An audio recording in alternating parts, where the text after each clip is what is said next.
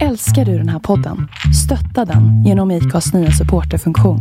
Det är helt upp till dig hur mycket du vill bidra med och det finns ingen bindningstid. Klicka på länken i poddbeskrivningen för att visa din uppskattning och stötta podden. When you're ready to pop the question, the last thing you want to do is second guess the ring. At Bluenile.com you can design a one-of-a-kind ring with the ease and convenience of shopping online. Choose your diamond and setting. When you find the one, you'll get it delivered right to your door. Go to Bluenile.com and use promo code LISTEN to get $50 off your purchase of $500 or more. That's code LISTEN at Bluenile.com for $50 off your purchase. Bluenile.com code LISTEN.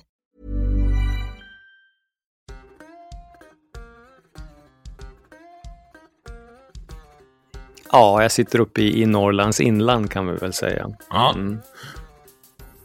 Då säger vi så här. Hallå Östersund och Jens Ganman. Hallå, hallå, Emil. Vem är Jens Ganman och varför tror du att jag vill prata med dig? Ja, ingen aning. Det får du berätta. Nej, Det, bra svar.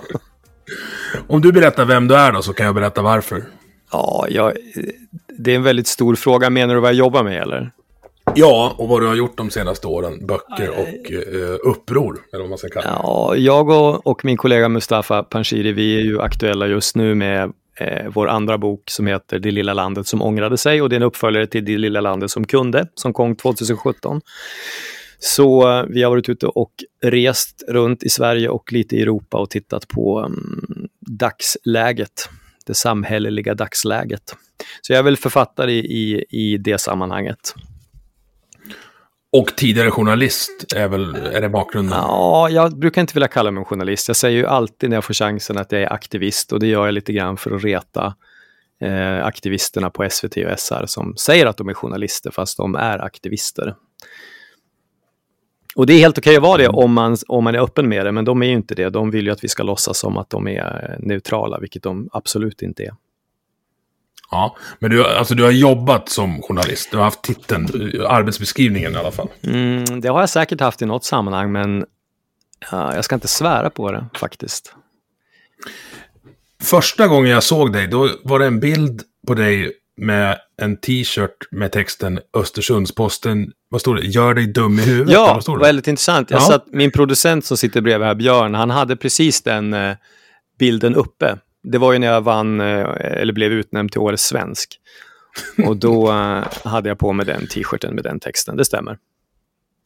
Och jag skulle också vilja poängtera det, att man blir verkligen dum i huvudet av att läsa Östersundsposten. Så att det, det kan inte... Varför blir man det då? Berätta om Nej, Östersundsposten. därför att det är en jävligt dum tidning och det jobbar väldigt mycket dumma människor där som säger sig ha rätt värdegrund, etc. etc. Men det är också en dålig tidning i det, i det i så mått att så många mittmediatidningar att de publicerar ju eh, Facebook-uppdateringar mer eller mindre. Sånt som deras krönikörer skriver privat på sin Facebook, det är liksom sånt de trycker sen som kröniker och, och texter i tidningen, vilket för mig är ganska obegripligt. Om, om man nu tycker att deras banala iakttagelser av världen är så intressanta, då kan man gå in och läsa på deras Facebook. Man behöver inte prenumerera på deras tidning för att göra det. I korthet kan man väl säga att det är så. Sen har de under många år haft eh, några skribenter, till exempel Stefan Olevik, som drev en politisk agenda på ett väldigt obildat och klumpigt sätt.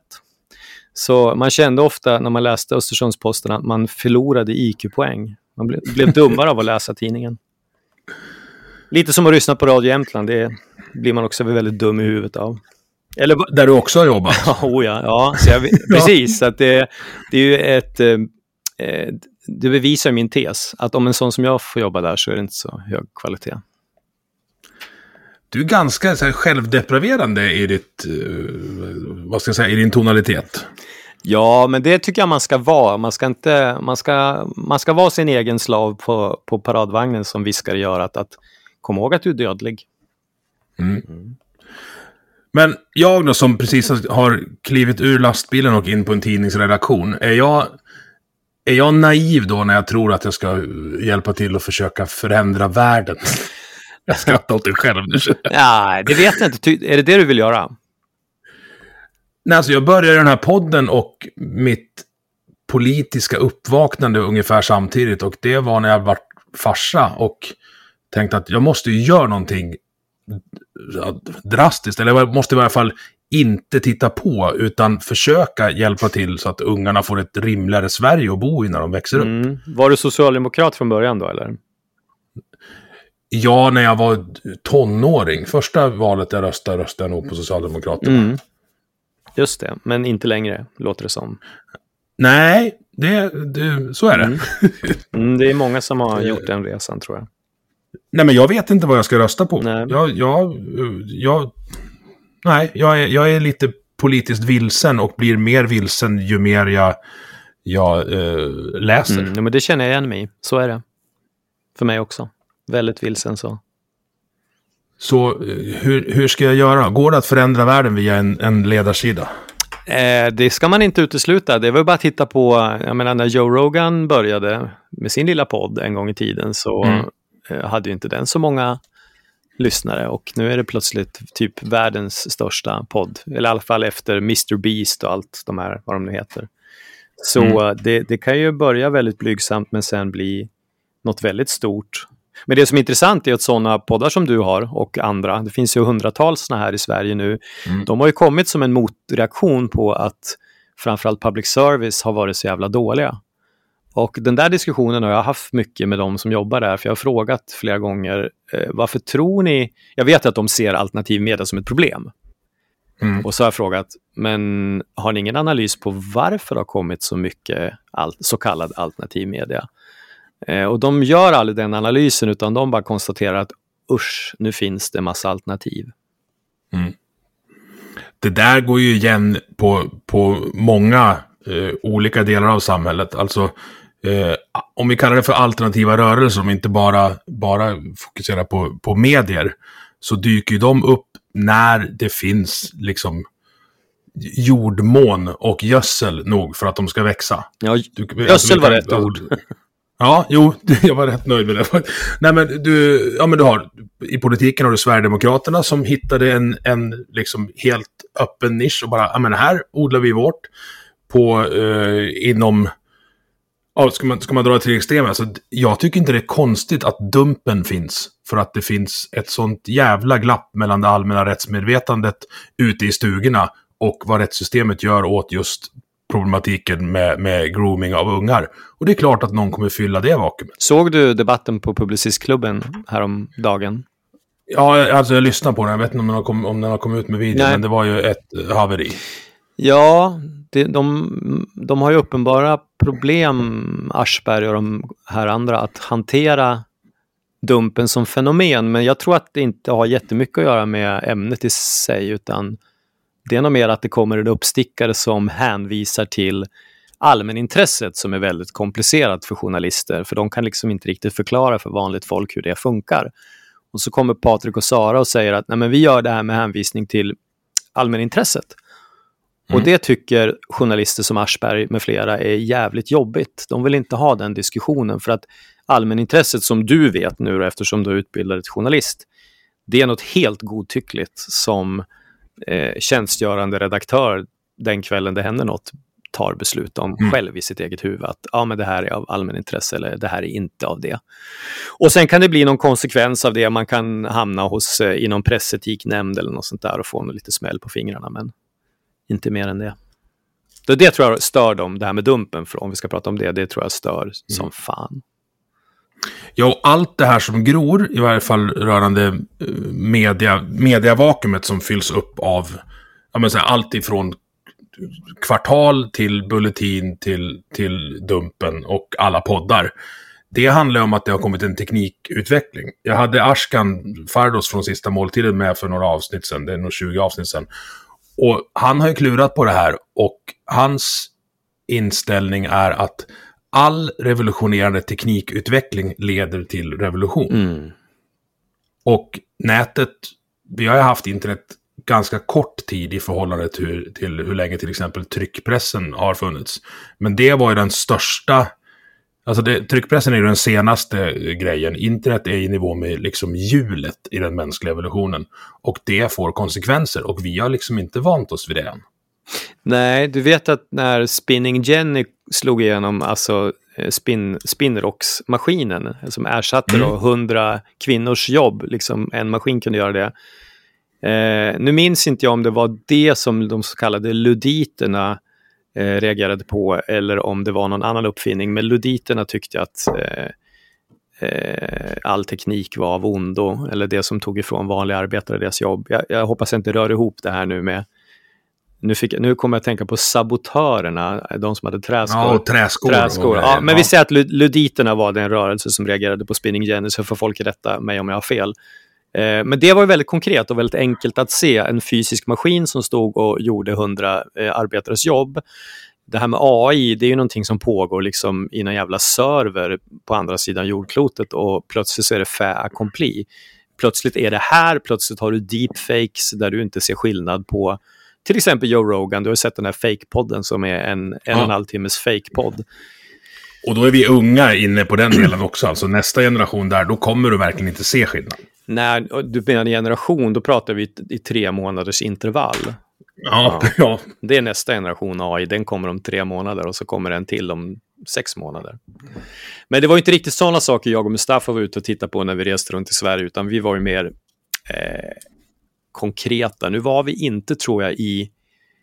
Jo, vi var ju faktiskt, du jobbar åt NVT, ja. eh, Värmlandstidningen, och vi var ju faktiskt i hälsade på hos realisterna där, oberoende realister uppe i Hagfors. Och så, Forshaga. Forshaga, Ja, förlåt. Hagfors. Hagfors, Hagfors, inte Forshaga. Ja, det kan vi. Ja. Och sen var vi i Kil också och träffade några SD-väljare där, eh, på valdagen faktiskt. Så ett kapitel utspelar sig faktiskt i Värmland. Ja, och du har varit på rallycross också. ja, oh ja. Oh ja. Mm. Många gånger. I Höljes. Det, ja, det är en intressant sport. Jag har varit i Höljes och jobbat på kraftverksdammen där. Mm. Alltså Höljes är offside. Jag har varit på ställen med dålig mot, mobilmottagning. Men kommer du upp till kraftverksdammen kan du inte lyssna på radio. Det är väldigt Då är skönt. du på sidan. Det är väldigt skönt. Man, kan, Ja. man får inte in P4 där. Det är otroligt skönt. Ja, min damphjärna klarade inte av att borra utan att ha något i lurarna kan jag säga. Det var hemskt. Okej. Jag fick ladda ner podden. Du har varit in i turbinhallen där då i Höljes, den här jättefina med mosaiken och det här. Jajamän, Mm. och eh, varit med när, de, när folk kommer hem klockan 18 och sätter på tvn och tvättmaskinen och man behöver öppna en dammlucka till. Och då skakade turbinhallen så att jag gick rakt jävla ut, för det var läskigt på Mm, det riktigt. är lite läskigt. Enorma krafter. Är det 18 ton i sekunden som passerar den här jävla turbinen? Det är något sånt här. 18 Ja, och om den där dammen skulle brista så har de räknat ut att det skulle svepa en 29 meter hög våg med vatten i princip ända ner till Karlstad. Så att hela Klarälvdalen Mm. skulle vara borta. Men då kan ni vara trygga lyssnare att jag har varit där och borrat och förstärkt dammen. Ja, så eh, flytta från Värmland. Fan, det, Bra. Åter till, till eh, det här med alternativ media. Eh, publiceringskostnaden för digitala medier, eller etermedier, det är ju, sitter ihop, har ju sjunkit drastiskt. Ja. Det är i sig ett av de största argumenten jag har för att vi inte behöver ha public service på det sättet som vi har public service nu. Och för de som inte har fattat det under de första tio minuterna så gillar Jens inte riktigt public service. Nej, jag gillade väl det när jag växte upp. eh, Fast jag har omvärderat det där lite grann i efterhand. För jag har ju... Fast du hade ju bara public service när du växte upp. Det fanns Exakt. inga alternativ. Nej, det var ettan och tvåan och sändningarna började vad? Klockan fem? Ja, fast det hände någonting där efter 68. Eh, jag kommer att skriva det om faktiskt just det på min Substack ganska snart, för det, det hände något väldigt intressant där efter 68 med public service. Eh, men det, det, kan vi, det får ni läsa om där. Men jag och Aron Flam skrev ju förra året en bok som heter Älskade public service där vi går igenom alla de här agent, eh, argumenten för och i den mån det finns några eller mo- mot och i den mån det finns några för public service. Och det är precis som du säger, att eh, de har overheadkostnader som är enorma och det talas det tyst om, men det kan jag berätta eftersom jag känner så många som jobbar där inne, att det är ett stort eh, problem där. Man vet att man har ackumulerat teknik på tekniksidan för miljarder mer eller mindre under decennier och den tekniken behövs inte längre och det är väldigt många som jobbar inom SR och UR och SVT eh, på tekniksidan som inte behövs idag. Därför att eh, som vi ser när Joakim Lamotte åker ut med sin iPhone och gör journalistik så behövs det inte mer numera. Eh, och SVT och SR de sitter ju fast i sina gamla system. Och, eh, eftersom eh, arbetsrätten är väldigt stark i Sverige, vilket är bra givetvis, men det gör ju också att det är väldigt svårt för dem att sparka flera hundra personer på ett bräde. Eh, tekniker och sådana som jobbar med sånt. Så då får de hitta på nya tjänster åt dem. För våra skattepengar. Ja, precis. Det är också ett, ett, en käpphäst jag har i podden här att vi under... Eh, det är nog Aron som har lärt mig det, att, att under, under vapenhot är vi tvingade att betala för Melodifestivalen om man hårdrar saker och ting. Jo, men så är det ju. Så är det. det är ju faktiskt bisarrt. Mm, det är det. Men jag brukar också säga det att Mellon är det minsta av vårt problem när det gäller public service. Det är, det är när de ska göra nyheter och eh, barnprogram som man ska dra öronen åt sig, för det är då det här politiserade sipprar in i precis allt de gör. Det där får du gärna utveckla lite. Eh, jo, men eh, jag brukar säga det att högern med KD i spetsen, de är så jävla fel ute, för de, de börjar ju prata eh, förra året var det väl, om äh, men det är tingeltangel-tv eh, är problemet. De tycker det. Jag har hört Ebba Busch med flera prata om det, att vi ska inte ha tingeltangel-tv, vi ska ha bättre nyhetsprogram och, och sådär. Och det är precis tvärtom. Eftersom SR och SVT är två politiserade propagandaorganisationer så ska ju de absolut inte syssla med nyheter eftersom deras politiska agenda sipprar in i allt de gör. Och så hävdar de då samtidigt att de är oberoende, vilket de absolut inte är. Eh, och barnprogram, vi som växte upp på 70-talet, när då efter 68 som jag var inne på nyss, när de började köpa in barnprogram från DDR, vilket de gjorde på den tiden. John Blund, som mm. alla 70-talister minns. Eh, Drutten och Gena också. Ja, jag tror att de också möjligen kom från DDR. Men, men programinköparna då som kom in där runt 69-70 och började jobba på SVT och SR, det var ju råkommunister. Och de eh, hade ju ganska goda kontakter med, med sina kollegor nere i DDR. Der Schwarze Kanal, om ni har hört talas om den. Annars kan ni googla det. Eh, så då började man köpa in då, i och för sig professor Baltasar från Jugoslavien som var ett, ett roligt program, men det kom väldigt mycket program, barnprogram från öststaterna då in i svensk tv med allt vad det innebar av ett politiskt paradigm. Så eh, det var inte bra för oss som växte upp då. Nej, och du...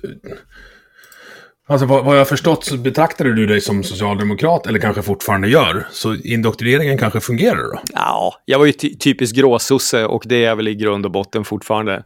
Men eh, det är nog någonting jag har haft med mig från min släkt sedan långt, långt tillbaka eftersom min morfar, han var ju eh, fackordförande, i och för sig inom Lärarförbundet då, men min politiska fostran har jag fått därifrån, absolut inte från tv. Men jag ska ändå säga det att jag tror att det gnuggade av sig ändå, vare sig man ville eller inte, när man hela tiden matades med den här propagandan via barnprogram och sen via nyhetsprogrammen.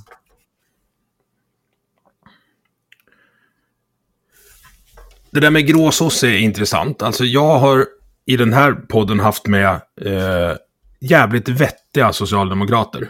Oj, vilka då? Eh, ja, men Stigbjörn tycker jag inte är helt fel ute hela tiden. Mm. Eh, Johan Westerholm. Mm. Ofta jävligt bra i, i sina analyser. Eh, sen har jag, men min poäng är att de här är ju... Stigbjörn har ju varit inne i värmen lite grann. Men en sån som Westerholm kommer ju aldrig få sitta i morgonsoffan och prata. Förmodligen inte vad gör vi åt det då? Alltså nu publicerar han sig själv, eh, men når ju inte ut i närheten av vad man gör om man är med på SVT eller Fyran. Tror du att det är så att, eh, att framtiden ligger i tv-sofforna i, i ång? Nej, nej, nej. Jag, jag, jag, tar bara det som ett exempel på, på hur trång korridoren är för att komma in där. Ja.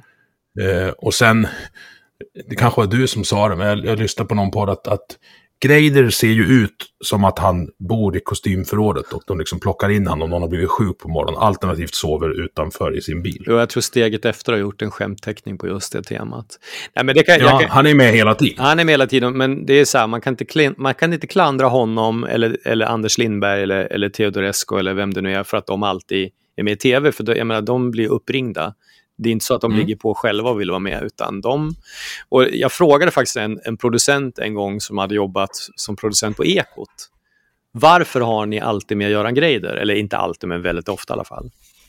Och då sa hon så här, ja, det är inte så komplicerat, sa hon, för att vi har ju en Rolodex med gäster. Och eh, om det är någon som ställer in med kort varsel, då ringer vi alltid Göran, för han kommer alltid. Han är väldigt Mm. pålitlig. Det så. är så alltså? Ja, ja, oh ja, hon var helt öppen med Han det. har en säng i kostymförrådet. Nej, men Det han, bo, han håller ju till i Årsta. Det är väl hyfsat nära för honom att åka in då. Så att, men han är väldigt pålitlig. Så att om de ringer till honom med en timmes varsel och säger du, vi har fått ett återbud, kan du komma och tycka något istället? Då kommer han. Och eftersom det här med att göra eh, journalistik är korvstoppning och det går jävligt fort, så är det så här att ja, de, alternativet att inte ha någon som står där i studion när klockan slår fyra i Studio 1, eh, då väljer de att ha hellre Göran då, även om det inte var han som var tänkt från början. Fast Per Lindgren bor ju mycket närmare. Ja, jo, Per Lindgren från God ton, ja.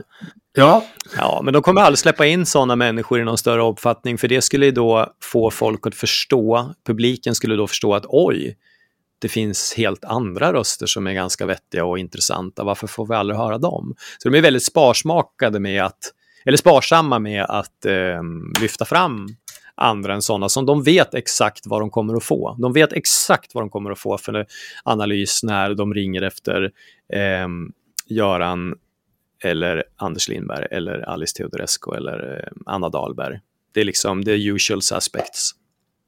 Ja, men hela formatet, om vi ska gå in i medielogik, är också eh, tråkigt, för de sitter ju där då, de tre, i en kvart. Ja, Vilket tillsammans med två programledare. Och 15 delat på 5 är 3. ja. Så de blir inringda för att prata i tre minuter. Vem fan får fram en vettig åsikt och ett bakomliggande resonemang på tre minuter? Men det är inte meningen att man ska få fram något vettigt. Det, det här är ju bara underhållning. Det här skrev Neil Postman om redan på 80-talet. Neil Postman var en väldigt känd eh, författare, filosof och medieanalytiker som faktiskt var föreläst i Sverige på 80-talet.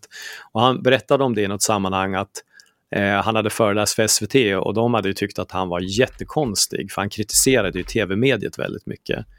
Eh, Så de hade bara suttit och tittat misstänksamt på honom och så var han amerikan också. Men han skriver i sin bok Amusing Ourselves to Death som jag tror kom 82 eller 84 möjligen.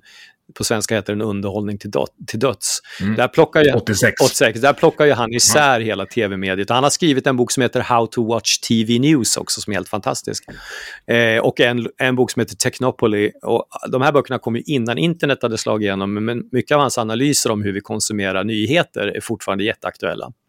Och det han pekar ut, om, eh, om vi ska hoppa tillbaka till det du sa, det här med att man inte får något vettigt sagt på tre minuter.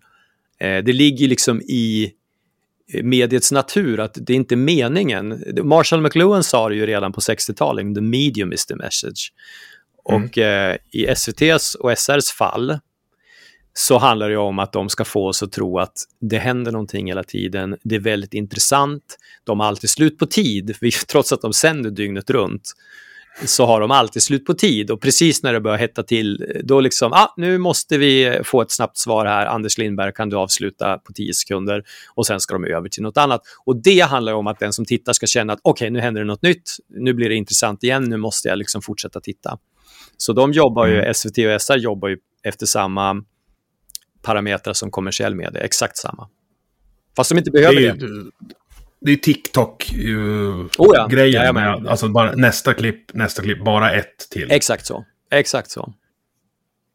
Och så avslutar Anders Lindberg alltid med att eh, SD är nazister och Gud hjälp oss om Donald Trump får något att säga till om igen.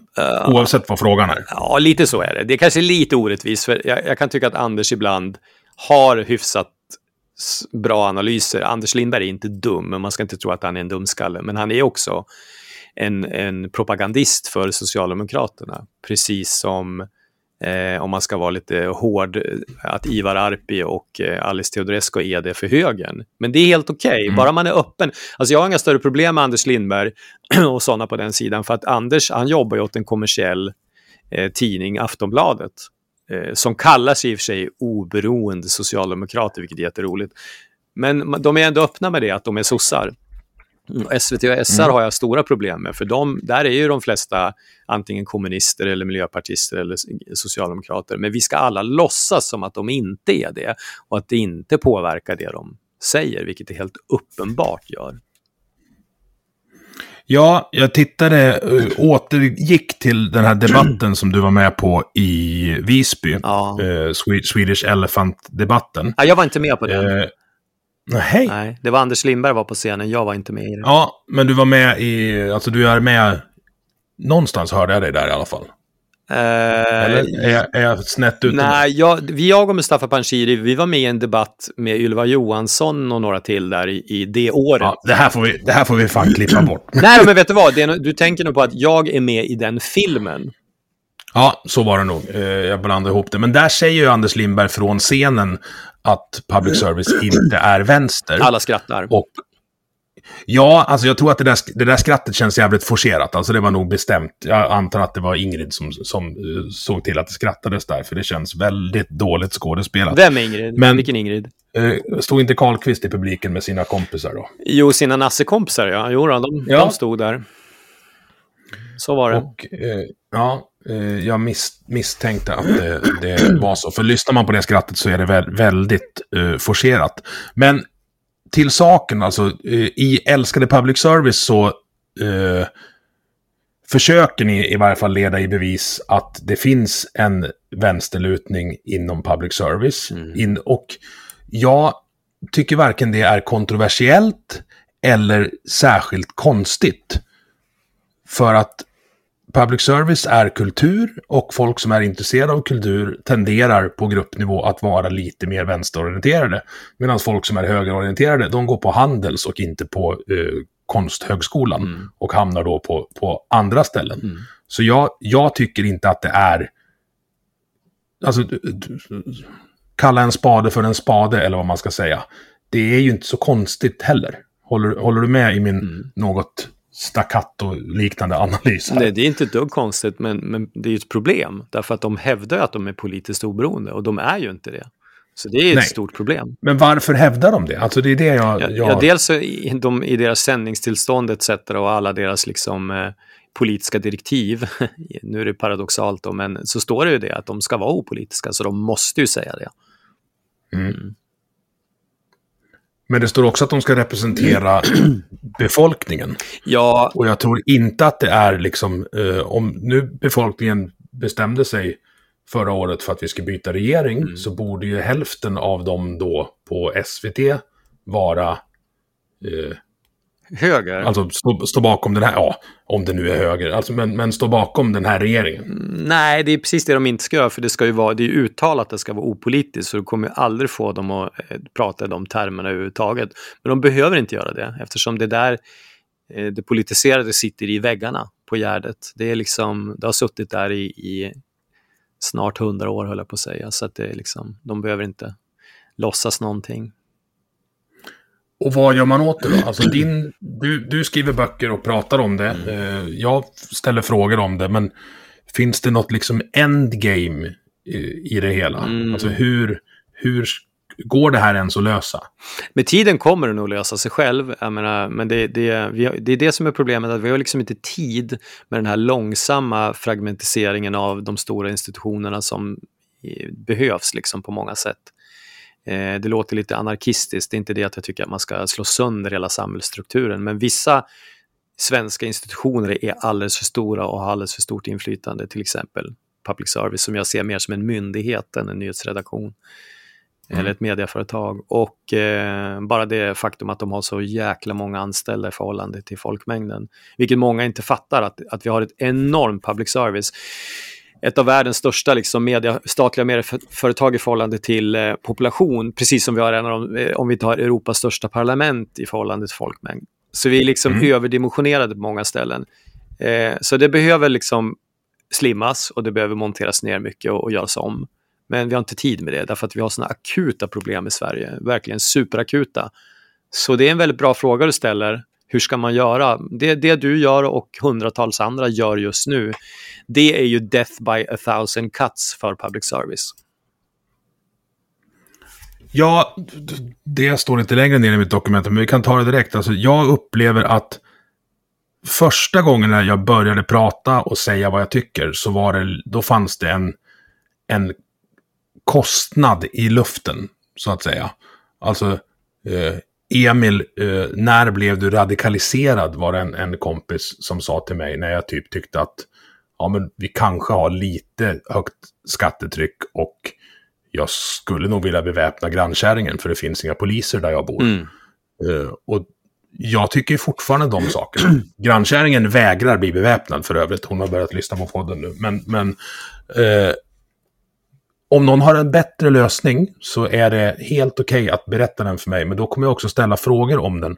Och det finns det inte, utan då hamnar man i de här dumma jävla argumentationerna. Så, ja, men vill du ha det som i USA där folk inte har råd att, att, att gå till doktorn och så? Bara, Nej, det vill jag inte. Det måste finnas någon slags gråzon mellan att ha det som nu, där vi där vi, vad ska jag säga, där vi inte får den vården vi redan har betalt för och dör.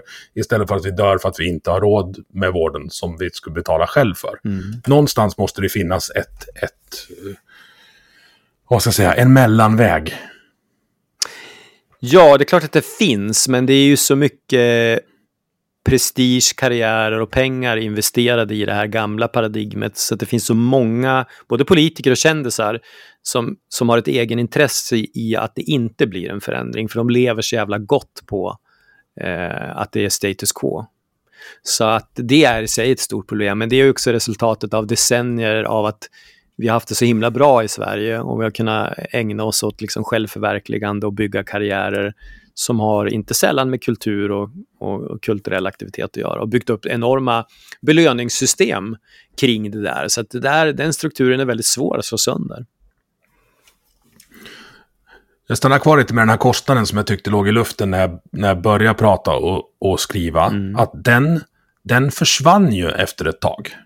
För att ju mer jag sket i vad folk tyckte och sa det jag tyckte, mm. desto fler hörde av sig och bara jag tycker precis som du, mm. men och jag är så glad att du skriver det, för jag har inte vågat säga det här. Jag hatar det där. Från början så blev jag väldigt glad när folk eh, skrev så till mig, liksom i smyg eller bakom, mm. ja, sådär. Men sen så började jag känna så här, men vad fan, varför ska jag hela tiden gå först och ta smällarna i det här? För det kostar oerhört mycket ekonomiskt och socialt. Ja. Eh, och då, så numera när folk säger så där till mig, då blir jag lite provocerad och känner det, men du, kom inte så här i smyg med beröm och säg att det är så bra att du gör det här. Fan, stå för någonting själv någon gång.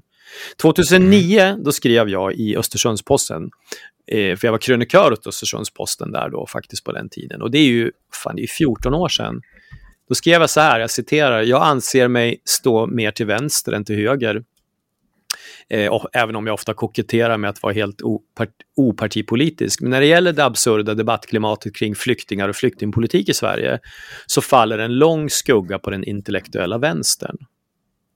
I många år har den hyschat ilsket åt alla som försökt peka ut att det kanske är svårt att integrera antidemokratiska, homofoba, misogyna människor och kulturer i ett samhälle som definitivt fortfarande har sina brister men som i alla fall tagit officiellt avstånd från de mest medeltida värderingarna.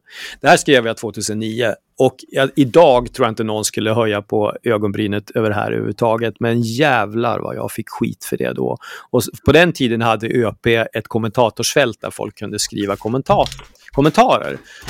Och den där krönikan blev jättejobbig för ÖP för att det var ju väldigt många som höll med mig redan då eh, även om de då kommenterade anonymt. Men det var ju några som på en gång drog Nasse och eh, brun högerkortet liksom. Eh, och då insåg jag, jag var lite naiv på den tiden, jag fattade inte riktigt vad jag hade skrivit tror jag. Men jag blev ju varse. Åkte du ut från ÖP också då? Eller? Nej, det gjorde jag inte då. De vågade nog inte riktigt flytta på mig då. Men eh, jag vet ju att det diskuterades internt eh, redan då väldigt mycket på ÖP om saker jag skrev och att jag liksom, de tyckte väl att jag tog bladet från munnen på ett sätt som inte var passande. Jag tänker två saker om det där.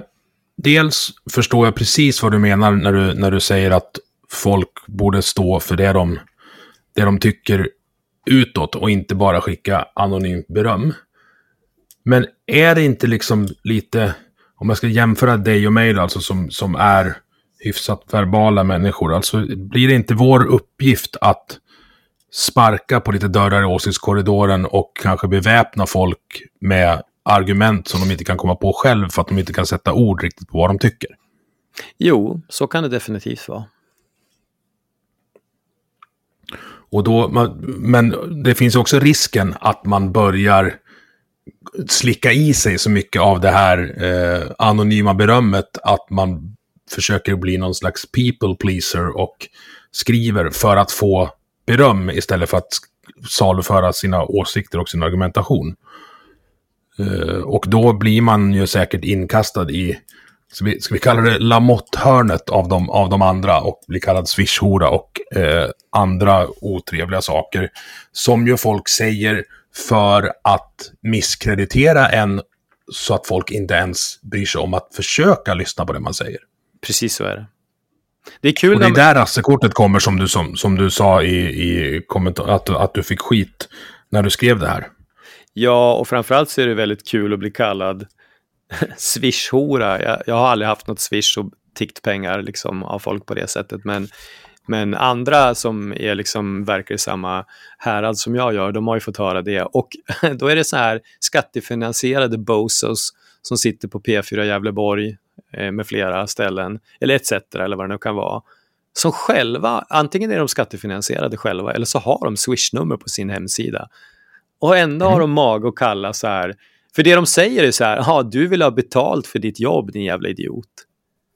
Ja, precis. Mm, vad konstigt. Konstigt, för jag har ju också en hyra som ska betalas. Så jag är inte skattefinansierad så jag måste liksom ta betalt på något sätt. Men de är, vänstern är ju helt skamlösa på det sättet. De, de har ju inga problem eh, med att sitta då på en fet skattefinansierad lön och göra sig lustig över sådana som Lamotte som producerar någonting som uppenbarligen någonting som folk vill ha och han tar betalt för det.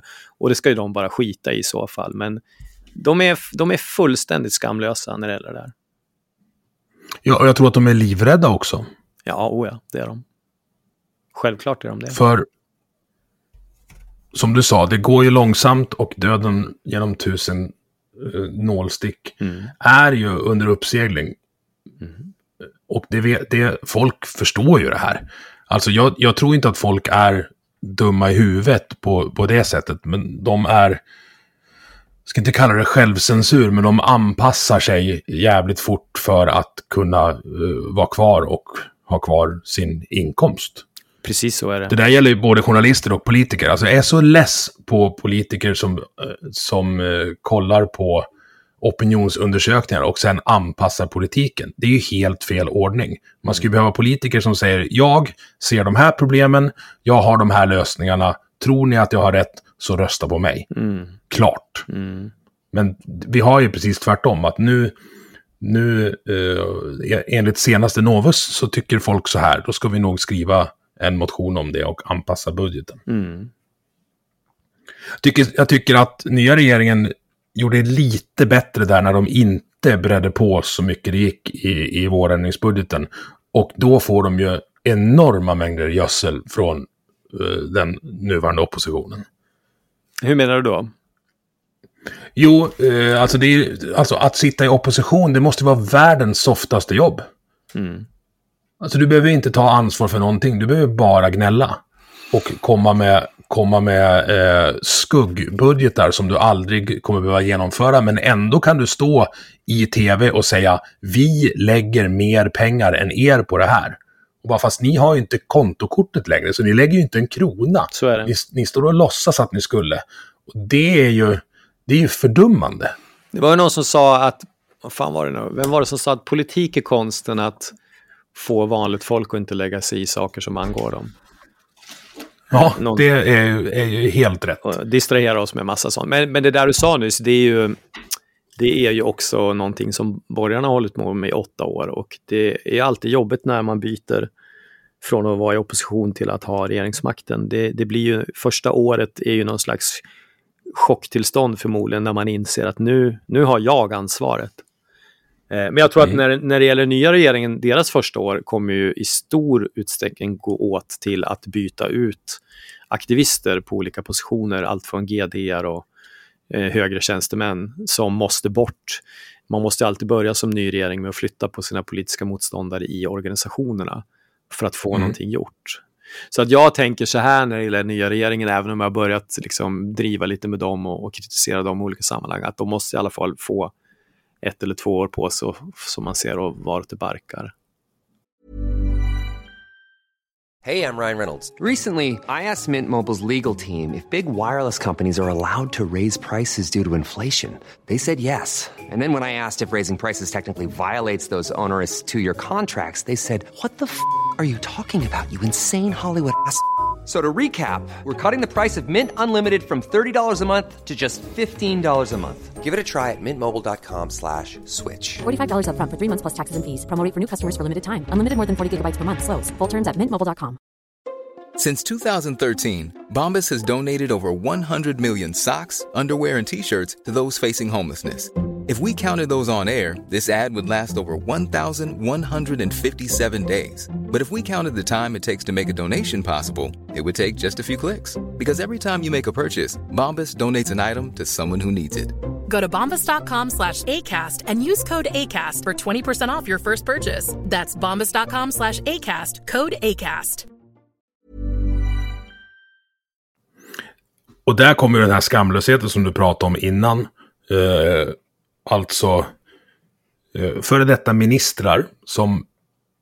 Om, om du har varit minister och flyttat på en myndighetschef på ett sånt jävla klumpigt sätt så att du blir prickad av KU. Tänker på Strandhäll? Du, ja, jag tänker på Annika Strandhäll. Begler. Kanske du ska vara tyst. Ja, kanske Ja. du ska vara tyst när, när den nya regeringen inte sparkar någon utan bara säger att, "Nej, men så här, nej, ditt förläggande kommer inte förlängas. Mm. Det är ju liksom en piss i Mississippi jämfört med hela Begler-grejen. Som folk gärna får googla på. Är... Ann-Marie Begler och, eh, vad var det nu då, inte, ja vilket departement var hon styrde över? Eh, Försäkring, Försäkringskassan. Eh, Ja, Annika var socialförsäkringsminister och flyttade på Begler för att hon hade gjort precis det de hade bett henne om. Ja. Det är en sån bisarr grej. eh, Det, ja, men det, Det var assistansersättningarna var det, tror jag det handlade om, eller? Ja, och så att folk skulle bli utförsäkrade. Så att man skulle få ner eh, sjuktalen Mm. genom att sluta, sluta betala tillbaks de pengarna folk har betalat in under ett helt arbetsliv när Mm. de har gått in i väggen. Jo då, de som har jobbat och bott i Sverige har ju gjort det, men det här tror jag handlade om att det var väldigt många andra som utnyttjade systemet som inte hade gjort det. Men det är en annan sak. Det, Ja. det du säger, det hon gör där, det, det är inget konstigt, för det är ju det de gör. Och eh, Mustafa berättade för mig att han hade pratat med, jag tror det var Linda Snäcker, som hade gått ut med något konstigt utspel, typ sådär som Mustafa tyckte var, men det här är ju precis tvärt vad du själv säger att motståndarna borde göra. Så han hade frågat henne om det där och då hade hon sagt det att ja men du vet, det är ju tjänstefel av mig att inte hoppa på oppositionen när de gör någonting oavsett om jag själv har gjort det, typ så. Eh, och så funkar det på båda sidorna. De är väl medvetna om att de är hycklare. Men de har också ett jobb och deras jobb är att sänka motståndaren. Så att, eh, det är inget konstigt att de håller på sådär. Och jobbet när du har tagit regeringsmakten är ju i första hand att, att behålla den. Ja, och Det är mycket viktigare än, än att eh, eh, göra saker och ting bättre. ja. Det där skrev, skrev jag om för, för byrån innan jag började på MBT. Att mi, min åsikt är att eh, ska man försöka vara den vuxna i rummet, som ju Moderaterna har sagt att de vill vara, Mm. då ska man också gå ut och säga att det här kommer ta längre tid än fyra år. Vi kom, det finns inga quick fix på eh, komplicerade problem. Och anledningen till att vi har så pass komplicerade problem är att vi har haft en regering innan som har försökt med quick fix som till slut har gjort saker och ting värre. Mm. Så det här kommer ta tid. Eh, vårat mål på eh, 12 eller 24 år är det här. Vi kommer göra de här sakerna under första mandatperioden och vi hoppas att ni vill följa med hela vägen. För vi tror att, eh, att det behövs. Alltså det skulle vara så jävla uppfriskande om någon sa det. Men jag tror tyvärr att svensken är för ointresserad för att ta till sig sånt. När man i andra, i andra änden av spektrumet kan kasta elstödspengar efter folk. Eller hävda att nu ska vi ha ett möte med ICA så att potatisen blir billigare. Mm.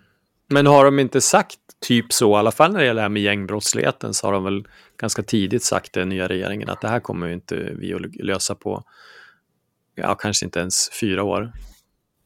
Nej, Strömmer är ju en av de, de som är liksom lugnast och vettigast, alltså justitieminister. Jag skulle vilja se en så här långformatsdebatt. Säg, säg att sätta Strömmer och Morgan Johansson vid samma bord och så ha en riktig journalist eh, emellan. Mm. Eh, vem, så här, jag vet vem jag skulle vilja skulle hålla i den debatten, Mm. men du får säga först. Va- vilken är din favoritjournalist? Eh, du menar min favoritaktivist? Eh, Ja, det, jag, tror att jag, jag tror att jag skulle vilja beteckna den här som journalist faktiskt, den jag har i åtanke. Men du får... Mm. Som skulle kunna leda en väldigt lång debatt med dem. Jag tror Morgan Johansson skulle aldrig ställa upp på det, men om vi Nej, ponerar inte. att han skulle göra det. Någon som skulle kunna leda en sån debatt, ja, men alltså eh, får man ta även de här gamla, de tre Ona, Ortmark eh, och eh, kompani? Nej, det får man inte göra. Du vill ha någon nutida i så fall. Ja, men hyfsat realistiskt. Ja, nej, jag kommer inte på något på rak arm. Du får säga den du vill. Jag skulle vilja sätta dem med Jörgen Wittfeldt i två timmar. Mm. Men det kommer Morgan aldrig gå med på. Nej, det kommer han ju inte. Och jag vet inte om vi ska lyssna så mycket mer på Morgan Johansson. Alltså, han är ju redan avslöjad som en lögnare och hycklare i så många sammanhang, så jag vet inte om man tjänar någonting på, på det. Du minns säkert när han var med i 30 minuter med Anders Holmberg och Anders Mm. faktiskt pressade honom ganska hårt på varför han hade städat sin blogg, eh, sin gamla blogg som han hade innan han var justitieminister, när han skrev att språktester var en magnet för höger extrema väljare, tror jag det var. Mm, hundvissla. Hundvissla eller någonting. Jag tror han använde ordet magnet. Och sen eh, så ändrade han sig då. Visst, man får ju ändra sig. Det är ju också en styrka att kunna säga att man har ändrat sig.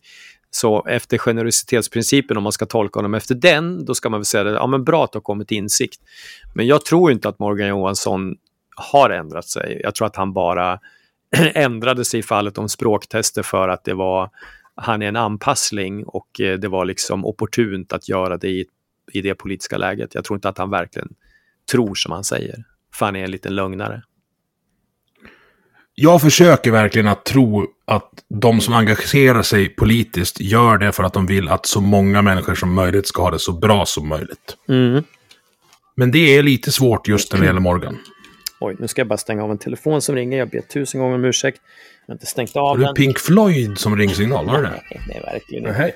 Nej, gud. Då skulle, jag Det som... lät, li- skulle jag somna varje gång telefonen det ringer. lät lite wish you were here där, men ja. Ja, eh, nej, du, du tror att han inte gör det av de skälen? Nej, jag vet, jag vet, alltså, jag försöker verkligen att tillämpa generositetsprincipen och tro att alla som engagerar sig politiskt eller på annat sätt ger sig in i debatten gör det med goda avsikter. Det finns ett Jag, jag, jag tror att Morgan gör det också, men jag har bara svårt att förstå hur han får ihop de avsikterna. Ja, Jag tror inte det. Speciellt inte när det gäller de här politikerna som är drillade i MUF och SSU. Som eh, Ulf Kristersson och, och Ygeman och Karl-Petter Thorwaldsson och alla de här. De är ju liksom politiska broilers som har fostrats sedan de var tio år gamla till att bli politiker och, och alltid hävda att deras parti har svaret på alla lösningar. Eller svaret på alla eh, problem. Eh, oavsett vad det är för någonting. Eh, så i det fallet så tror jag inte att det är så. Det finns ett klipp, om man går in på SVT Play, jag vet inte om det ligger kvar längre, men det finns eh, gamla klipp från en SSU-kongress när Morgan Johansson, Ygeman, Karl-Petter Thorwaldsson och några till är intervjuade när de är typ så här, ja, vad kan det vara, 15-16. Och det är jätteroligt att se det för att de är ju liksom redan då helt förstörda. De är ju eh, hjärntvättade. Eh, och det går att hitta sådana klipp på Kristersson och Reinfeldt och Anders Borg också. Eh, Så att sådana som har kommit in via ungdomsförbunden, de brukar jag nästan alltid sålla bort på en gång, för de är liksom politiska robotar som, är, som de har aldrig haft ett självständigt tänkande politiskt. Men hur, hur löser man det? Alltså, vi har det politiska systemet vi har och det är ju jättesvårt för nykläckta människor, eller vad man ska säga, nykläckt politiskt intresserade att engagera sig. Jag försökte vara kommunpolitiker här hemma, men det var så trögjobbat så det, alltså det går ju Vilket inte. parti var det då? Ju, eh, Kristdemokraterna här i, i Leksand. Mm. Eh, och, ja, men så satt man i något möte och sa, ja men nu är, nu är vi överens allihop om att vi ska göra det här. Ja, vad bra. Ja, när gör vi det då? Nu eller? Så, Nej, det här måste gå igenom det här och det här och det här. Så om ett halvår, åtta månader kanske vi kan börja. Mm. Ja, fast vi har ju problem ute på byn nu. Mm. Ja, nej, så funkar det inte. Bara, nej, då är nog det här inte riktigt för mig. Nej, kan, man kan göra som Elsa Widding också, gå in väldigt sent i livet i ett parti, men det är inte säkert att det blir bra heller. Det blev ju pannkaka av det också. Ja, jag har jag har det som, en, som en punkt där. Men jag vill stanna lite med Eh, vi pratar Linda Snäcker och public service. Det blir ju, alltså det här, den här mindmappen studsar fram och tillbaks. Men hon skrev ju en intressant analys. Nej, det var nog fan Pascalido. Eh, när, nu kommer jag inte ihåg vem han är, men han som har Sverige möts har ju blivit poddredaktör på Kvartal. Mm, Anders... Och då, Nej, ja precis. Ja, Magnus Thorén, ja. Mm. Ja. Och då skriver Pascalino och i någon slags raljant kommentar att ja, men vad konstigt att alla som lämnar public service går åt höger. Mm. Och bara så här, ja, om du står med ryggen mot väggen då, åt andra hållet, så kan du inte gå längre. Nej. Fast det är inte sant. My Råväder till exempel som jobbade på Ekot, hon gick ju till Aftonbladet och hon är någon slags politisk skribent där nu. Och det, Jo, men det är många- Aftonbladet vänster om public service menar du? Eh, Nej, det är väl egentligen samma sak. Ja, eller jo, politi- ja det är de ju. Alltså rent officiellt så är de ju det. Ja, och det är må- jo, men vi pratar... Många som har gått... Officiellt är public service neutralt också, så det, den officiella bilden är inte den vi pratar om. Nej, okej. nej. Det är väldigt många som jobbar på public service som har slutat där och gått till eh, vänsterorgan direkt utan att passera gå till exempel till DN eller Aftonbladet.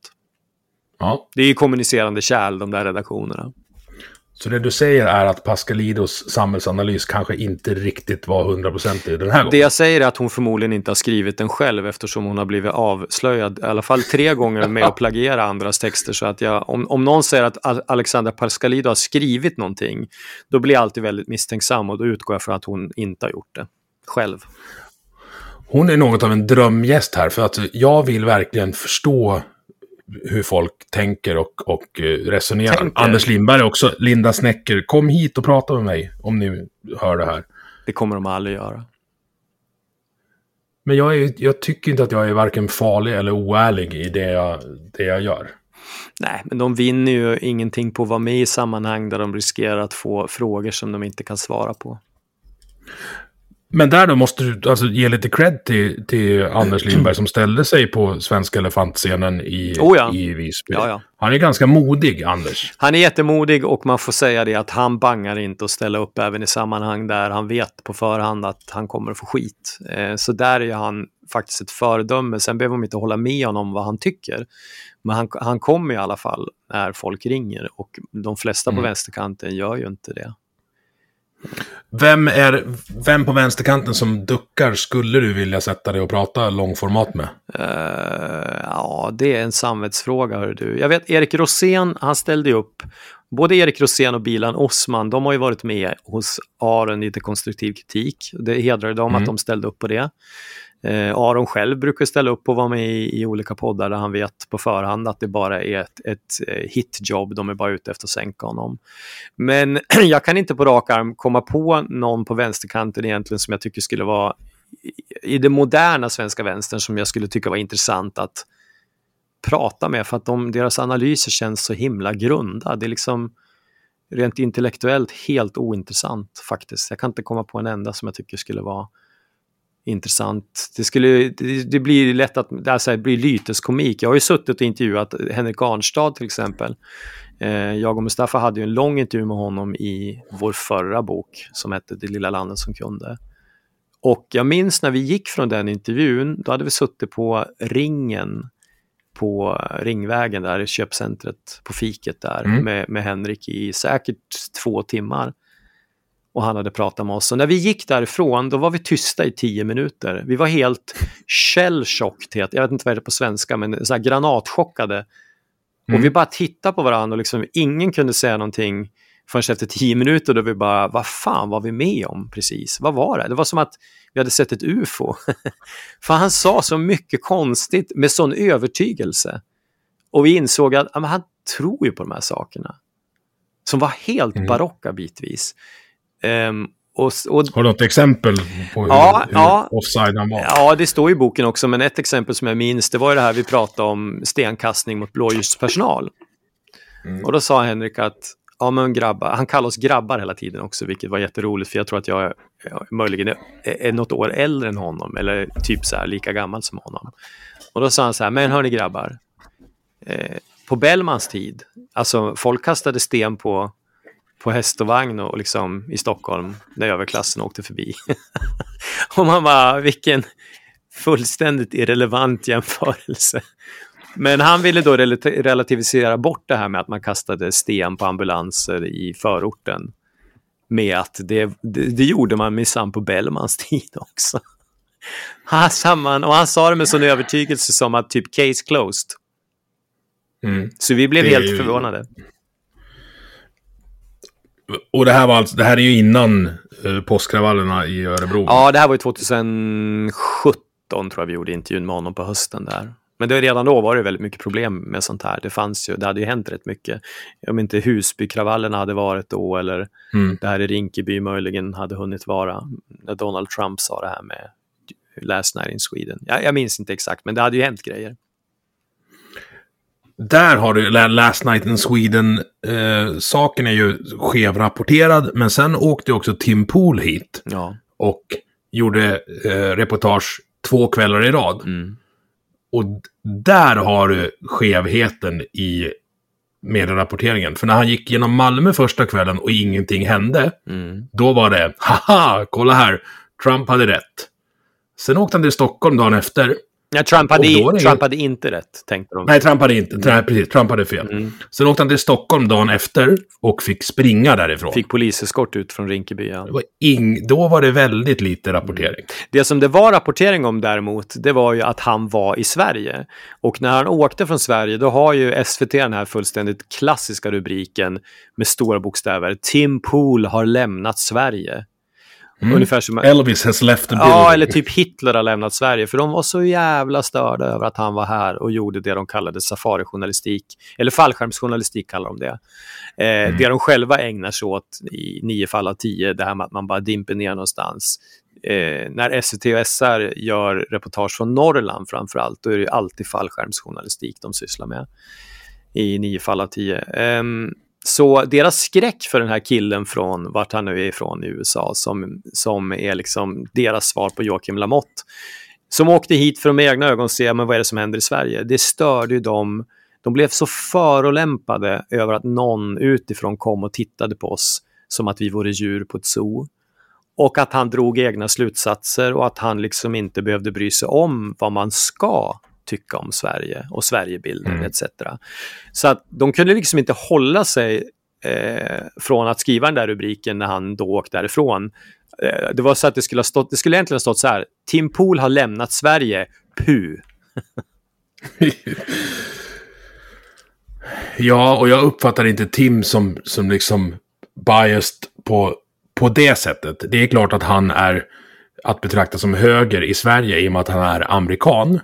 Av då de svenska vänsterpolitiker som identifierar sig med Joe Biden. eh, Och så tittar man på deras politik och bara, ni skulle aldrig saluföra eh, det Biden tycker här i Sverige, för då skulle ni vara betrakta som idioter. Och inte det, egna Oba, partier. inte det Obama stod för heller, för att Nej, nej, nej. han är också superhög jämfört med svenska moderater till exempel. Ja. Är inte Obamas fredspris det konstigaste som har hänt någonsin? Det han fick i förväg, Ja, innan han hade gjort någonting. Så hej, du är svart, du var president, här får du ett Nobelpris. Det är så jävla konstigt. Mm, ja, de ville väl kanske få honom att inte starta något nytt krig. Eh, men eh, det har gjorts eh, en genomgång av alla människor som har dött, civila dödsoffer i samband med drönarattacker under Obamas eh, presidentskap. Och han sa också, det finns skildrat i en bok, det där som jag glömt vad den heter nu, men han, han hade ju sagt lite lakoniskt på något möte med sin chief of staff och, och de här generalerna att han aldrig hade kunnat föreställa sig att han skulle vara så bra på att döda människor. Eh, vilket han visade sig vara när han fick siffrorna på hur många de hade slagit ut med hjälp av de här drönarna.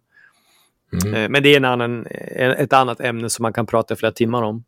Fanns det några siffror på hur många barnfamiljer som åkte med av bara farten? Det var ganska många. Det var väldigt många Mm. oskyldiga, framförallt i, om jag inte missminner mig, Oman och Jemen. Där var det många som fick stryka med för att Mm. amerikanerna skickade drönare mot fel mål ibland. Ja, där... Ja. Där har du ju rasism på riktigt. Att så länge det bara är bruna ungar som dör så gör det ingenting. Nej, det är vänstern oftast helt okej med. Eller, ehm, ja, vi ska inte ens börja prata om kriget i Ukraina, men det är en annan sak. Men eh, vad var vad din originalfråga där? Vad var det den handlade om? Jag vet inte. jo, nu ska, vi, nu ska vi inte bara sitta och slösurra här. Du frågade om någonting. Vi kom in på det här med... Jo, Tim Pool pratade vi om. Ja, precis. Att man, man väljer, väljer att rapportera. Det är väl det som är aktivismen inom journalistiken. Att det är inte bara vad man väljer att skriva om, utan man, det, det är det man skiter i att skriva eller prata om. Mm. Lying by omission. Och det går inte att vara neutral i... Alltså det, att vara neutral är omöjligt. Ja, jo, det är ju det och det är därför jag är så störd på att dels då att public service medarbetare hävdar i sten att de är att de är oberoende, vilket alla som har sett Erika Bjärström eller vad heter hon, Karina Bergfeldt ser ju på en gång att det inte är så. Eh, men sen att också att vanliga människor tror fortfarande att det är så. Liksom att det, går man in genom dörrarna på tv-huset, på, på Gärdet eller radiohuset, då, då är det som att det sitter några, någon metallbåge i dörren där som på ett magiskt sätt avmagnetiserar dig så att du blir oberoende när du går in där. Och sen när du går ut på eftermiddagen och blir privatperson igen, då är du, då är du eh, socialdemokrat eller moderat eller vad det kan vara. Men sanningen är att du har ju varit det hela dagen när du har varit där inne och jobbat i huset. Och alla dina beslut har färgats av din politiska åskådning. Ja, för att det går inte att låta bli. Det ja. Nej, det är mänskligt att låta sig påverkas av sin egen inre övertygelse. Jag säger ingenting om det, jag har inga problem med det när det gäller Aftonbladet eller Fox News eller något sånt där. Jag vet på förhand eh, när jag tittar på dem eller lyssnar på dem eller läser dem att här är det bias, här är det politisk bias. Jag är medveten om det mm. och de är öppna med det också. Men jag, jag, jag tycker att det är en fars när man ska titta på SVT, Aktuellt på kvällen och inbilla sig att Gralde och eh, de som står där är liksom neutrala. För det är precis som du säger att de nyheter de pratar om, de kanske kan lyckas hålla ett hyfsat neutralt tonfall i de fallen. Men det är också det att det har varit en process hela dagen innan kvällssändningen där man har pratat där på redaktionen. Vad är det vi ska förmedla idag? Vilka nyheter är värda att och um, förmedla till publiken. Och där har du gjort mm. ett politiskt val redan då i det du väljer bort framför allt, det du inte tänker prata om. Till exempel, det finns ett jättebra exempel bara från igår, eller förrgår, när eh, SR då skrev om att en hel vårdavdelning i Boden hade fått sparken. Eh, det vill säga åtta pers som hade fått, eh, för de skulle utvisas alla åtta. Och det där ställde ju till mm. katastrof i planeringen för stackars Bodens kommun och, och de intervjuade något kommunalråd som var så upprörd över liksom att ja gud, nu blir vi av med åtta medarbetare här och det var redan innan det väldigt svårt att fylla eh, tjänsterna på de här eh, äldreboendet eller vad det var. Och satt jag och lyssnade på det där och bara, vänta nu, nu måste ju reportern ställa den naturliga frågan, varför ska de här människorna utvisas? Är de kriminella? Har de inte uppehållstillstånd? Hur kan de jobba i Sverige om de inte har uppehållstillstånd ens? etcetera etcetera. Men den frågan kom ju inte, utan den undvek ju SR-journalisten med kirurgisk precision. Och det är ett paradexempel på lying by omission, ljuga genom uteslutande av information. Ja, har du fakta i målet? Nu har jag, jag har inte läst den här nyheten. Alltså varför de utvisades? Nej, nej, nej, nej, jag har inte tittat närmare på det själv heller och jag vet inte om det går att ta reda på något sätt, men, men en reporter på, på statsmedia, de, ska ju, de har ju verkligen både ett ansvar och resurser nog att ta reda på det. Jaha, okej, okay, åtta stycken av de här ska utvisas. Eh, beror det på att de är IS-anhängare? Har de terrorkopplingar? Är de kriminellt belastade? Har de inget skäl att vistas i Sverige? Det måste ju finnas ganska starka skäl till det här. Mm. Mm. Vill man att de inte ska bli utvisade så kan man ju sticka åt dem fokusartikeln om förvar och utvisning. För det, den översatt till engelska är ju en instruktionsbok för hur du ska få vara kvar. Mm. Det är ju... Alltså jag mådde så, jag antar att du har läst den och vet. Alltså jag mådde så dåligt när jag läste den där. Mm. Sammanfattningsvis så är det så att vi får förvara folk som har utvisningsbeslut efter brott där straffet har sänkts för att det ingår utvisning i straffet. Alltså tiden i fängelse har sänkts. Men om man då börjar bråka och jävlas lite på Arlanda så blir man kvar. Men man får in, lagstiftningen tillåter inte nu att man låses in igen, utan man släpps ut och eh, med ett papper och säger du kan väl höra av dig så vi vet var du är. Mm, de släpper ut fler på gatan än de utvisar. Det var väl det som var kontentan. Är inte det helt bisarrt? Jo, det är det. Det är helt bisarrt och det är, det är väldigt mycket i Sverige som är fullständigt barockt och bisarrt. Jag ska inte dra, uh, jag känner många eh, invandrarkortet här, men jag har jobbat tillsammans med en del från, alltså från Nordafrika, Syrien, Palestina, när jag har kört lite lastbil. Och de placerades när de kom till Sverige i Dalarnas enda utanförskapsområden, det vill säga Tjärna ängar i, i Borlänge. Och de är ju fruktansvärt besvikna på att Sverige inte klarar av att, att uh, säkra deras trygghet och utvisa, eller lagföra och utvisa de som är där och bråkar. För även om vi har ett integrationsproblem så ska man ju förstå att det är fortfarande en minoritet som är stökiga. Och de vi offrar när vi inte tar, tar i med hårdhandskarna mot dem, det är ju de som ingenting hellre vill än att typ lära sig svenska, skaffa sig ett jobb och, och kanske se till att, och, uh, att ungarna har mat. Mm. Det är de som tar smällen. Det är inte vi som bor liksom i en villa fem mil utanför de här utanförskapsområdena. Men bor inte några Det är så jävla fult. Men menar du att det inte bor några politiker i Tjärna ängar? Bor inte socialdemokratiska politiker i, i Borlänge, bor inte de i Tjärna ängar? Nej, det tror jag inte. Nej men gud vad konstigt. Ja, visst är det. Men det, ja. Vad är din take på, på det jag säger då? Att, att eh, vi, off, alltså vi offrar de skötsamma. Det är, Jo, du har helt rätt. Eh, jag ska faktiskt ge Alexandra Pascalidou lite beröm, för hon har gjort ett av de bästa reportagen, eh, integrationsreportagen någonsin i svensk tv. Mammorna? Nej, hon, var, hon jobbade på Mosaik en gång i tiden. Hon var programledare där och då tog hon med sig Göran Persson till Rinkeby. Det var ju när han var statsminister. Så det här måste ha varit runt 96, 97 kanske. Något sånt där. Eh, och då Eh, hela det reportaget är helt briljant. För hon frågar till exempel Göran Persson när han då kommer upp på torget där, kommer upp i tunnelbanan eller de kommer ut på torget. Om han skulle kunna tänka sig att bo där. Jajamän, säger han. Ja, skulle jag kunna göra. Ja, säger hon. Tycker du att det är fint här då? Ja, ja oh, det är jättefint, säger han. Och, och de, så tittar han ut på torget och säger, här har de, titta, de har träd här.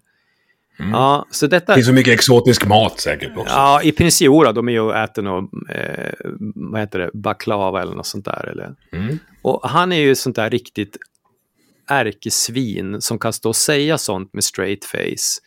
Eh, på den tiden hade han ju inte förvärvat sitt lilla torp än. Men, mm. men Herrgårdstorpet. Herrgårdstorpet för 20-30 miljoner. Nu är, numera är han ju godsägare och, och brukspatron. Precis som alla de andra avhoppade gamla S-ministrarna, Thomas Östros, Anders Sundström, alla de här som har gått och blivit, eh, ja, gått till banker och liksom stora låneinstitut och allt vad det är. Eh, och de hävdar ju liksom, de står ju där och hävdar eh, att de skulle kunna tänka sig att bo i ett svenskt getto och liksom den nivån av lögnaktighet, hyckleri och falskhet, den, det borde få det att vända sig i magen på alla deras väljare. Men konstigt nog så har de ju, det var så sent som igår som det kom en Novusmätning där de var uppe på 38 procent.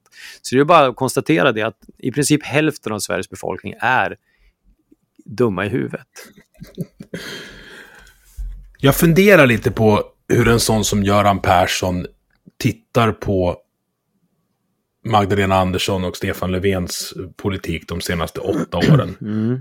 Eh, jag tror att alltså det finns någon slags hederskodex att man som före detta partiledare håller käften. Men jag tror ju att han tittar på det här och skakar på huvudet. Fast de har ju 38 procent nu i opinionen. Så att... Jo, jo, men, men politiken och hur det ser ut i, i de problemområden vi har i Sverige och, och fundera på hur hur mycket vi såg det inte komma och jag har varit naiv har vi råd med. Jag tror att de skiter fullständigt i det för att de har sitt på det torra. Eh, Hanna och Anitra de sitter där på sitt stora gods. Jan Guillou sitter på sitt stora gods. Eh, Robert Aschberg sitter på ett stort gods ute i, i skärgården där som han har. Alla de här ledande politikerna och opinionsbildarna inom vänstern som säger att de är socialdemokrater och socialister och att de är solidariska de är ju inte det. De är ju, flesta av dem är mångmiljonärer. Eh, jag tror att, vad heter han på Katalys, eh, reformisterna, vad heter han, eh, Suonen? Eh, Suonen. Suonen, han har väl också någon kåk ute i skärgården och de har ju alla sina retreats. De behöver aldrig vistas i de här miljöerna om de inte vill. Jag tror att Nalin Pekgul var den sista sossepolitiken som flyttade från orten.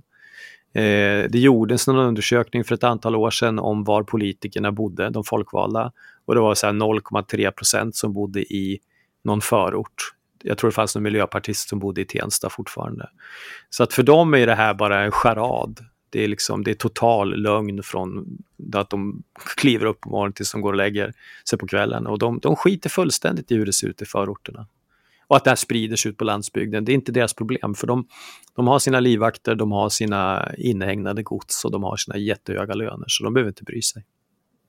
Och då blir det ju ens eget intresse om man vill behålla, eller i det här fallet återta makten, att försöka fiska röster just, just där ute genom en jättekonstig bidrags och understöds och vad heter det, bostadsbidragspolitik och en hyresreglering som man det, det tycker jag nästan är det mest oärliga, hur man skräms med den här hyresgrejen. Uh, För det tar typ en kvart att läsa på tillräckligt mycket för att inse att jaha ja, det är de ensamstående mammorna i förorten som subventionerar innerstadshyresrätterna. Mm, är det så det funkar? Jo, men alltså du har ju en reglerad hyra och om du har ett bostadsbolag då som inte får ta så mycket betalt som de skulle kunna göra inne i stan, då måste de ta igen de pengarna någon annanstans. Mm. Men då skrämmer man uh, förortsmänniskorna med att ja, men de kommer dubbla din hyra om de får chansen. Mm. Och så funkar det ju inte om man, alltså, om man i alla fall som jag tror att det finns prismekanismer och marknadstänk. Är du, med, är du med på hur jag menar? Ja, jag, jag, det där kan jag ingenting om, så jag ska inte ens uttala mig. Nej, inte jag heller. Jag sitter bara och, och Googlar. killgissar genom skägget. Usch, nej, säg inte killgissa. Jag hatar det ordet. Det är ett vidrigt ord. Använd inte det. Fast jag identifierar mig som kille idag. Jo, men det där med killgissa, det, det är bara ett fånigt, fånigt politiskt ord som man inte ska använda. Ja, okej, okay, jag ska skärpa mig. Eller så ska jag uh, göra som jag tycker. Men jag har inte bestämt mig riktigt än. En annan fånig grej som politiker pratar om att, ja, vad hemska ni är. Ni ställer grupp mot grupp. Mm. Och bara, ja, det är ju det enda politik handlar om. Mm. För politik har två styrmedel. Det är pengar och det är våld. Mm. Och varje gång du skickar pengar någonstans så måste det tas någonstans ifrån. Det vill säga du ställer grupp mot grupp. Så det argumentet uh, håller inte. Och dessutom blir det en väldigt godtycklig indelning av grupper. Som att invandrare skulle vara en homogen grupp. Mm. Det är så jävla dumt så att jag funderar på. Och min poäng är hela. Människorna vet, eller politikerna vet ju att de gör fel. Inom varenda område. Eh, polisen, skolan, vården. Mm. Det finns inte en chans att de inte är medvetna om att de sätter upp system som inte fungerar. Det är klart det är så.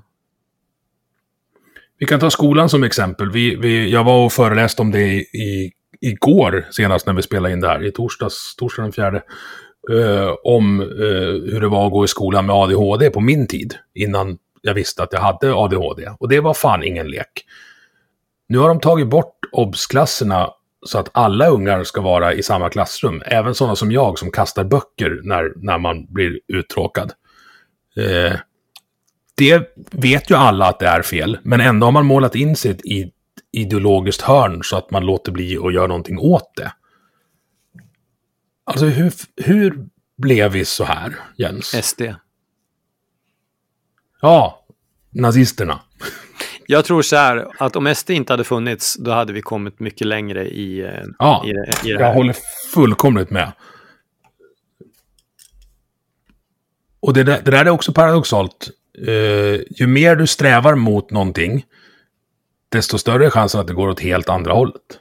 Jo, men det är precis det det har gjort när det gäller eh, SD och SD-fixeringen här i Sverige. De, de har ju tillåtits förlama, det är inte deras fel, men de som företeelse har ju gjort att det politiska samtalet och eh, framåtrörelsen i, i samhället har ju avstannat i 20 års tid mer eller mindre. Sen finns det de som tycker att ja, men om inte SD hade funnits då hade vi inte kunnat prata öppet om vissa saker. Och det är i och för sig sant. Det tror jag är, är riktigt att de har liksom tvingat andra politiker att tala ur skägget när det gäller till exempel invandringsfrågan. Men mm. det är också det att backlashen där har ju blivit att de, alla de andra parti, partierna, vilket manifesterades genom decemberöverenskommelsen och såna här grejer, de har ju liksom slagit back i maskin så att de har börjat åka åt andra hållet. Bara för mm. att positionera sig mot SD och för att inte ge SD rätt på en enda punkt. Så att om man leker med tanken att SD inte hade funnits, då hade ju framförallt Socialdemokraterna intagit deras positioner eh, förr eller senare i till exempel asylfrågan och, och brott och Mm. straff och sånt. Och det hade förmodligen gått mycket snabbare att börja ta i med hårdhandskarna mot eh, kriminella gäng etc. Men, men, men det är det som är paradoxen att, att SD då har faktiskt lite grann förfelat sitt syfte bara genom att existera.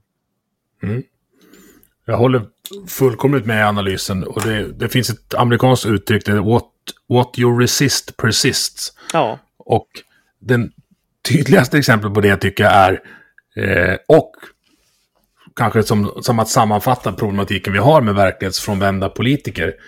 När Annie Lööf avgår och säger rakt ut att det har inte alltid varit lätt, men det har alltid varit rätt.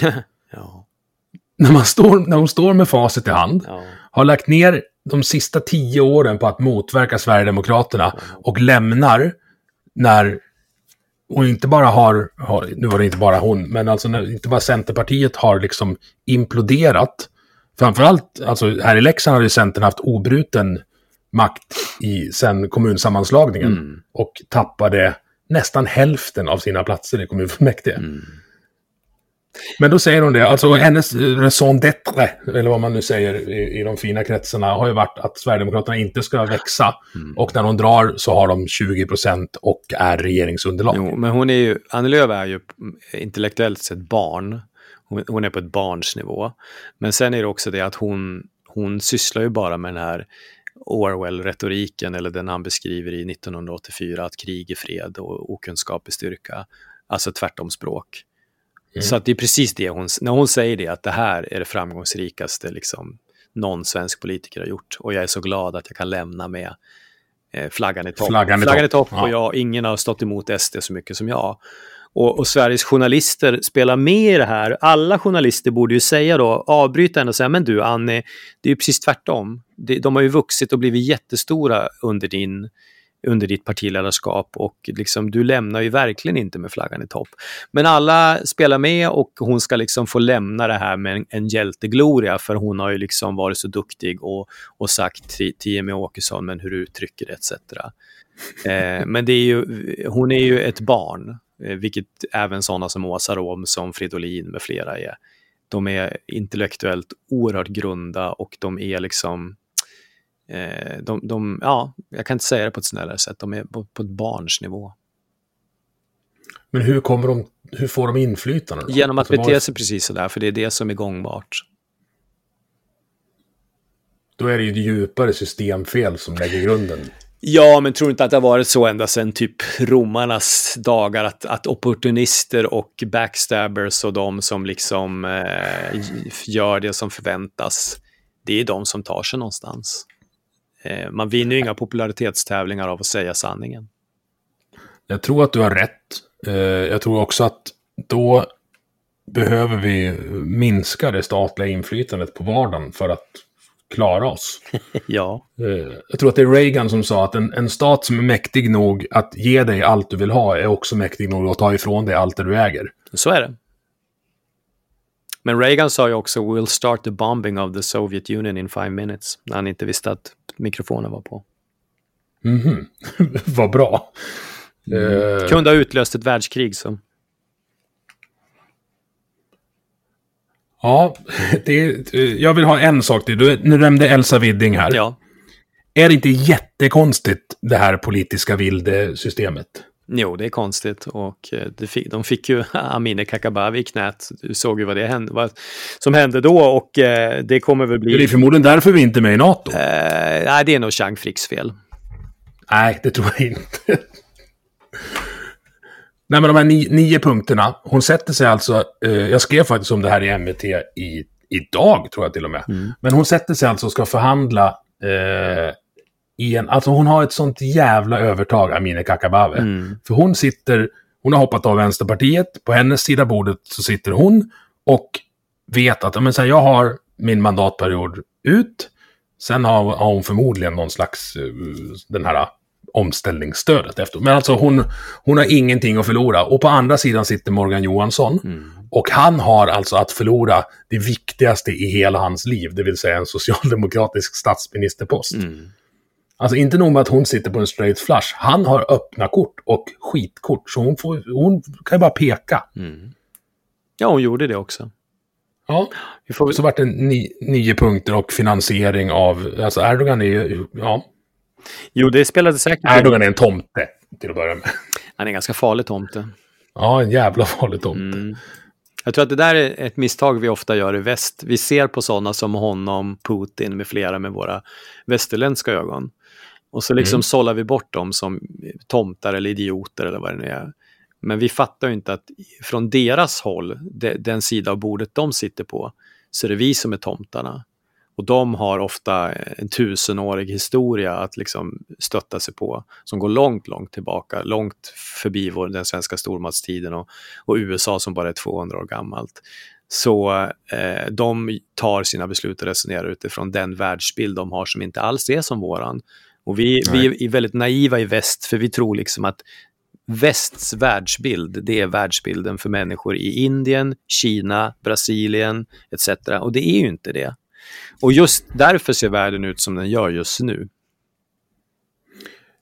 Putins tidslinje för hans ryska imperialistiska projekt är ju inte bara hans livstid. Och det har vi så jävla svårt att förhålla oss till. Precis. Alltså han, han går ifrån, alltså så här, han tar spjärn i Peter den store och lika långt bak som han tar spjärn där, lika långt fram är hans målbild. Oh ja. Han är bara en, han är ju, han är ju The Borg i Star Trek. Han är liksom bara en del av det här. Ja, fast i hans värld så är det vi som är the Borgs. Och det är det vi inte fattar, att vi tror ju att vi är liksom hjältarna som i filmen Red Dawn eller du vet något sånt där. Men, men det är ju en minoritet av världen som ser det så. Det är 300 miljoner amerikaner, 350, och så är det 500 miljoner europeer. Och sen är det liksom resten av världen mot oss. Och det där fattar inte vi, att vi liksom, det är vi som är minoriteten i det här. Och de tycker att de är the good guys, kineserna, ryssarna eh, etc. Och de är många, många fler än oss. Och Putin har kärnvapen. Och sen har vi haft fred i Sverige i ganska lång tid, ett par generationer. Vilket gör att eh, vi, vi först- det är vårt nya normalläge. Fast vi har inte förstår, fred längre. Det är inte fred i Sverige. Nej, pågår... men vi förstår att det är att alltså just den här perioden av fred är ju en anomali. Oh ja. Min, min Fänrik i lumpen eh, skrek på oss när vi gjorde för få armhävningar att träna nu för fan era trötta jävlar. För bara för att vi befi- befinner oss i ett tillfälligt tillstånd av okrig betyder inte det att det kommer förändras. Tänk om någon hade sagt det till Reinfeldt. Ja, När han avskaffade potatislagren och sålde helikoptrarna och, och införde det här systemet i sista minuten eller print on demand eller vad fan vi ska kalla det. Mm. Jag måste strax gå. ja jag vet det och jag Eh. försöker hitta på något bra avslutning. Nej, men så det är lugnt. Ni följ Jens Ganman på alla jävla ställen ni kan. Ja, om ni har dålig värdegrund, gör det. Läs gärna Ja. min Substack, det får ni jättegärna göra. Jag kommer skriva till exempel om det här med professor Baltasar och John Blund och svensk tv där, vad som hände runt 68-69. Jag ska skriva om det om några dagar i en serie. Det ser, det ser jag fram emot. Mm. Och eh, jag hoppas att du vill vara med någon mer gång när det händer någonting spännande. Du kanske skriver en ny bok. Ja, men så här. Lilla landet som kunde, det lilla landet som ångrar sig. Vad kommer det lilla landet göra i del tre? Mustafa hade en förslag på, på, för det blir en avslutande del i den trilogin och han tyckte att vi skulle kalla den Det lilla landet som reste sig. Eh, Jag hoppas det, Ja. men då ska det fan finnas anledning också. Exakt, vi vet ju inte det än, men vi har sagt att vi kanske faktiskt skriver den boken redan om två år, strax innan valet då. Vi får se vad som händer i Sverige. Får se om världen finns Som en kvar. ins- instruktionsbok för hur man reser sig kanske. Ja, för det finns mycket goda exempel att ta upp och det, allt är inte elände. Det finns faktiskt mycket bra fortfarande och det är kanske det vi ska lyfta fram. Det gör vi lite grann i den här boken som kom nu. Det ser jag fram emot. Tack för att du tog dig tid Jens. Stort tack, Emil. Du har lyssnat på Vi måste prata som produceras av mig, Emil Nilsson. Tycker du om det du hörde? Dela avsnittet med dina vänner och på sociala medier. Vill du stötta podden kan du göra det via Patreon där du hittar den på patreon.com snedstreck vi måste prata i ett ord. Eller så swishar du en slant till nummer 123 671 46 79. Vi hörs!